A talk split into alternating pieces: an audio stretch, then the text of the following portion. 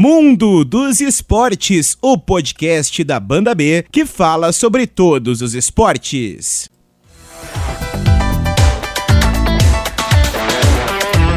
Olá, um abraço para você ligado em mais uma edição do podcast do Mundo dos Esportes. Eu sou o Pedro Melo, repórter, apresentador da Rádio Banda B de Curitiba, e a partir de agora nós vamos com mais um podcast que abre espaço para todas as modalidades. E o podcast desta semana já está no clima dos Jogos Pan-Americanos de Lima, no Peru.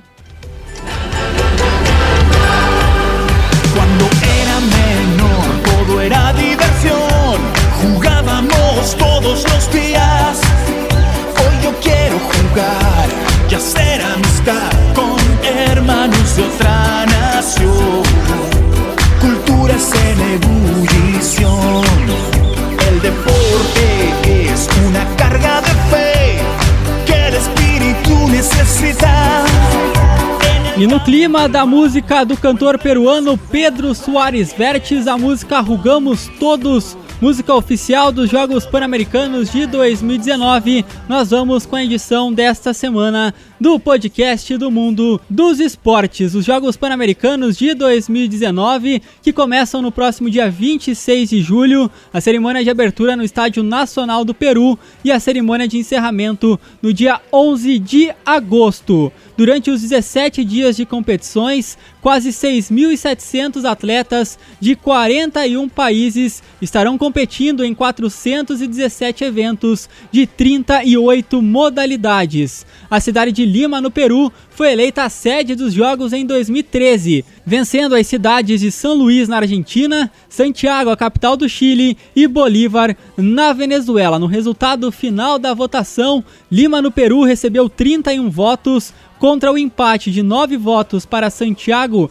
e São Luís e 8 votos para a cidade de Bolívar, na Venezuela. E para falar mais sobre a edição de 2019 dos Jogos Pan-Americanos, eu tenho um especialista em esportes olímpicos que vai me ajudar a contar um pouco mais sobre a expectativa do Brasil, sobre a expectativa dos outros países para a edição de 2019 dos Jogos Pan-Americanos. Eu falo do Marcelo Romano, ele que é jornalista esportivo, vai comentar os Jogos Pan-Americanos na Record News, tem um blog no Yahoo que fala muito sobre esportes olímpicos, ele atualiza toda hora o seu Twitter em relação a resultados de esportes olímpicos, tanto em relação aos atletas brasileiros quanto aos principais atletas do mundo inteiro. Marcelo, queria agradecer muito a sua participação no podcast do Mundo dos Esportes e queria começar o nosso bate-papo sabendo de você qual a sua expectativa para a edição de 2019 dos Jogos Pan-Americanos.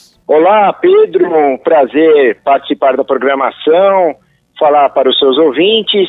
Então, Pedro, a expectativa da participação brasileira nos Jogos Pan-Americanos de Lima, no Peru, é buscar no quadro de medalhas uma segunda colocação. Na última edição, o Brasil ficou na terceira posição, atrás dos Estados Unidos e do Canadá. Desta vez, é, os Jogos serão em Lima, portanto, os canadenses não usarão em algumas modalidades as suas equipes principais, principalmente atletismo e natação, e com isso o Brasil poderá brigar sim pela segunda colocação. O primeiro lugar, é, sempre nos Jogos Pan-Americanos, acabam é, ficando com os Estados Unidos, mesmo quando eles enviam em algumas modalidades equipes C, B, D, não tem jeito. Os americanos dominam o continente, devem ficar em primeiro lugar. Cuba, que até edições passadas costumava brigar com o Brasil e Canadá, deve se contentar com o quarto lugar e podendo até ser ameaçada pela Colômbia. Então, a expectativa do Brasil, no quadro geral de medalhas, brigar pelo, pela segunda posição. E qual a projeção de medalhas para o Brasil neste evento em Lima? Então, na última edição, o Brasil obteve 52 medalhas de ouro. É, alguns esportes vão estrear nesses jogos, como é o caso do surfing, que o Brasil também é forte. E outras provas que também não fazem parte do programa olímpico acabam sendo inseridas nos Jogos Pan-Americanos. O Brasil pode, eh, portanto, obter em torno de 60 medalhas de ouro e brigar aí pela segunda colocação. Importante salientar nos Jogos Pan-Americanos, Pedro, as modalidades que darão vagas olímpicas, principalmente para o Brasil, duas modalidades que eu gosto de destacar. O polo aquático, o campeão vai para, o jogo, vai para os Jogos Olímpicos, no feminino, o Brasil não tem muitas chances, mas no masculino vive uma boa fase. Esse ano já venceu Estados Unidos e Canadá, e novamente teremos um confronto emocionante brasileiros, canadenses e americanos no polo aquático. E uma outra modalidade importantíssima para o Brasil classificar para a Olimpíada é o handebol. Tanto no masculino como no feminino, Brasil e Argentina são as potências. Já tivemos esses confrontos muito emocionantes em outras edições dos Jogos Pan-Americanos e agora, novamente, essas disputas prometem ser de arrepiar. Brasil e Argentina fazendo as finais no handebol masculino e feminino e apenas o campeão indo para os Jogos Olímpicos. Quem não conseguir depois precisará disputar um pré-olímpico mundial e aí a situação é um pouco mais complicada. E no handebol masculino você disse dessa briga Brasil-Argentina, mas o Brasil é favorito. O Brasil vive melhor fase no handebol masculino do que a Argentina. No último campeonato mundial, o Brasil obteve uma inédita nona colocação e pela primeira vez venceu três potências europeias. Portanto, o Brasil vive um momento que começou a mudar no handebol masculino a partir dos Jogos Olímpicos Rio 2016 e é favorito na disputa masculina. No feminino também. Em termos mundiais, a seleção feminina do Brasil tem decaído em relação ao que já apresentou, mas no continente é mais forte do que a Argentina. Marcelo, eu separei aqui alguns nomes de atletas que eu considero, assim, vamos dizer, super favoritos para conquistar a medalha de ouro. Vamos ver se você concorda comigo.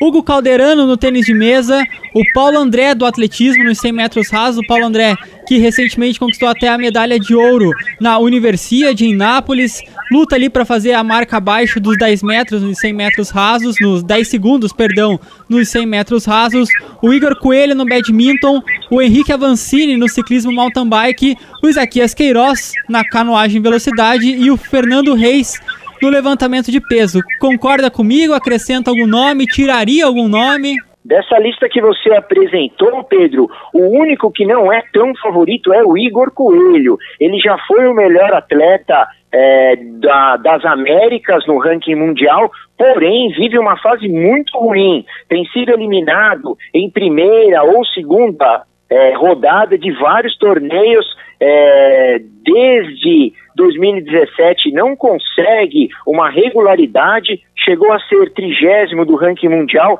hoje é, o, não ocupa nem a posição entre os 50 melhores, o Igor Coelho pode ser ameaçado, porque temos um, um cubano, o Osleni, que é muito forte, temos também um atleta tradicional da Guatemala, o Peru tem atletas de destaque no badminton, então dessa lista que você apresentou, só o Igor Coelho pode ser surpreendido. Os demais, Fernando Reis favoritaço, Hugo Caldeirão, apesar de ter um americano, o Di Kanaki, é, que já fez um jogo equilibrado com ele, é o favorito também no tênis de mesa. O Henrique Avancini é um dos melhores ciclistas do MTB do mundo, então dessa lista aí, apenas o Igor Coelho pode ser ameaçado. E nos esportes coletivos, você citou o polo aquático masculino, tem o handebol masculino e feminino também que você comentou.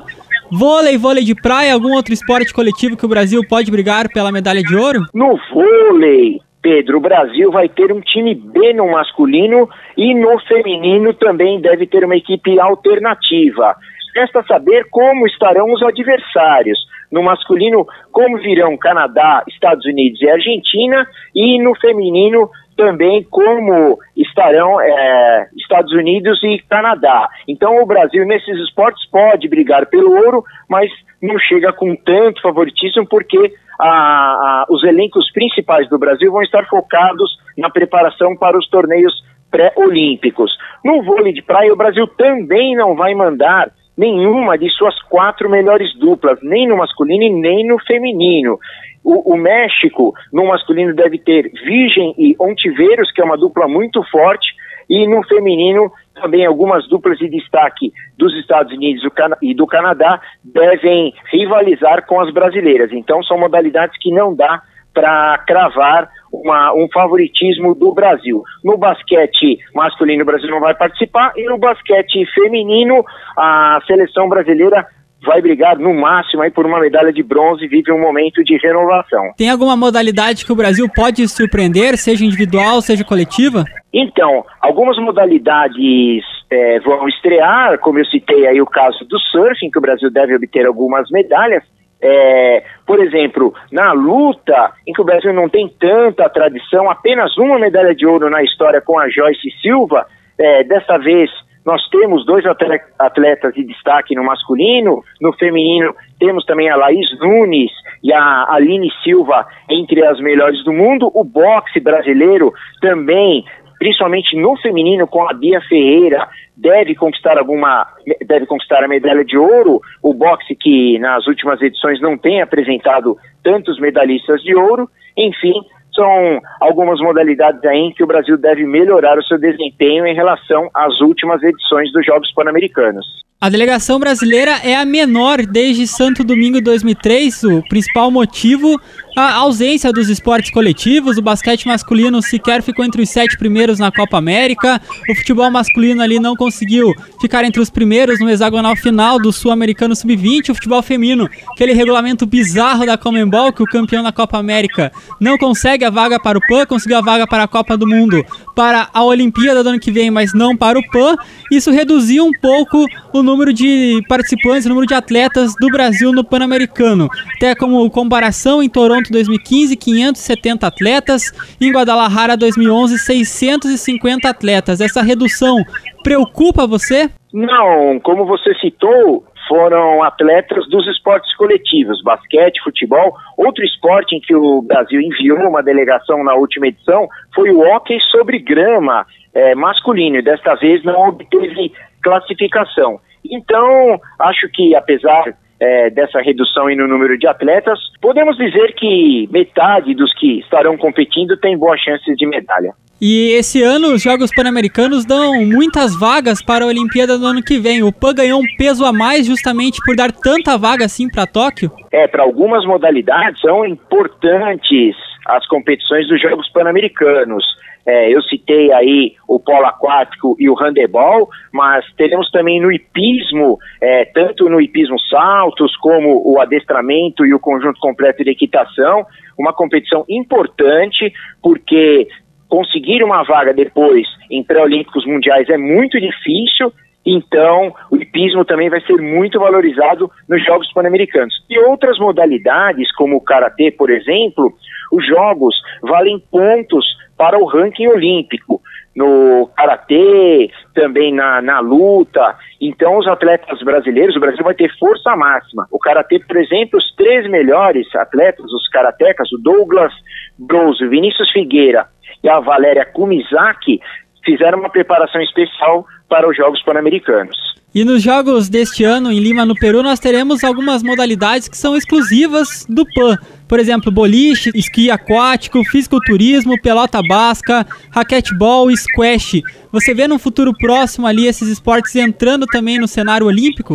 Ah, eu acho complicado, é, principalmente squash, raquetebol, toda e boliche, todas as edições dos Jogos Pan-Americanos acabam participando. Por exemplo, o raquetebol, o Brasil não tem nenhuma tradição, na pelota básica também não, mas vários países conseguem umas medalhinhas exatamente nesses esportes, mas eu acho que a nível olímpico, bastante complicado a entrada desses esportes. E o Peru recentemente perdeu ali a, a final da Sul-Americana, Lima mais especificamente. Também o Peru em si perdeu a Copa do Mundo Sub-17 que veio para o Brasil no futebol masculino. Como que Lima está ali em questão de estrutura para esses Jogos Pan-Americanos?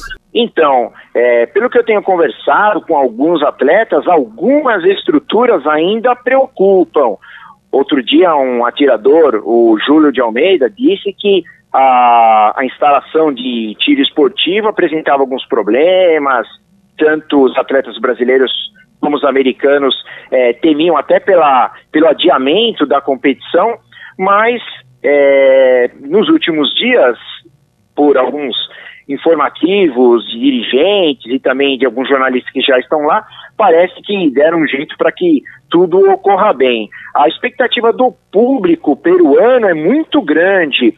É, os ingressos estão sendo vendidos com relativo sucesso e, e o Peru, que nem tem uma tradição tão grande em Jogos Pan-Americanos, apenas oito medalhas de ouro em toda a história, é, devem acompanhar esses Jogos Pan-Americanos e tentar melhorar aí esse número de oito medalhas, quem sabe conseguindo umas três, quatro de ouro agora para equilibrar esse saldo geral. Legal, Marcelo. Queria agradecer a sua participação aqui no nosso programa no Mundo dos Esportes e queria já fazer um convite para você para depois dos Jogos Pan-Americanos você voltar aqui a participar do nosso programa da Banda B para falar como foi essa participação do Brasil nos Jogos Pan-Americanos e também queria que você falasse como que faz para acompanhar o seu trabalho não só durante a competição em Lima, mas também durante todo, toda a temporada, já que você é um dos maiores especialistas de esporte olímpico. Obrigado, Pedro, pela participação. Grande abraço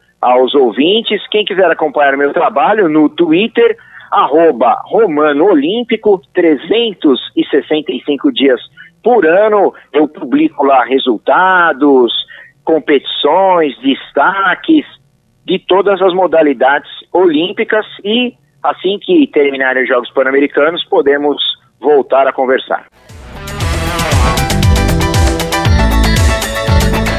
Esse é o bate-papo com o jornalista Marcelo Romano. Falamos sobre Jogos Pan-Americanos de Lima, no Peru, e nós conversamos sobre a possibilidade de classificação para os Jogos Olímpicos de Tóquio 2020, as modalidades que terão classificação direta do PAN para a Olimpíada são handebol, pentatlo moderno individual, polo aquático, saltos ornamentais, trampolim de 3 metros e plataforma de 10 metros, o nado artístico, que antes era conhecido como nado sincronizado, de dueto e equipe, o hipismo de adestramento, o hipismo CCE, nos dois casos do hipismo, nas competições de equipe e individual, no hóquei sobre a grama, no tênis, nas competições de simples, no tiro com arco individual e equipe, no tiro esportivo, na vela, no laser masculino e no laser radial feminino e no surf. Na pontuação no ranking, porque os Jogos Pan-Americanos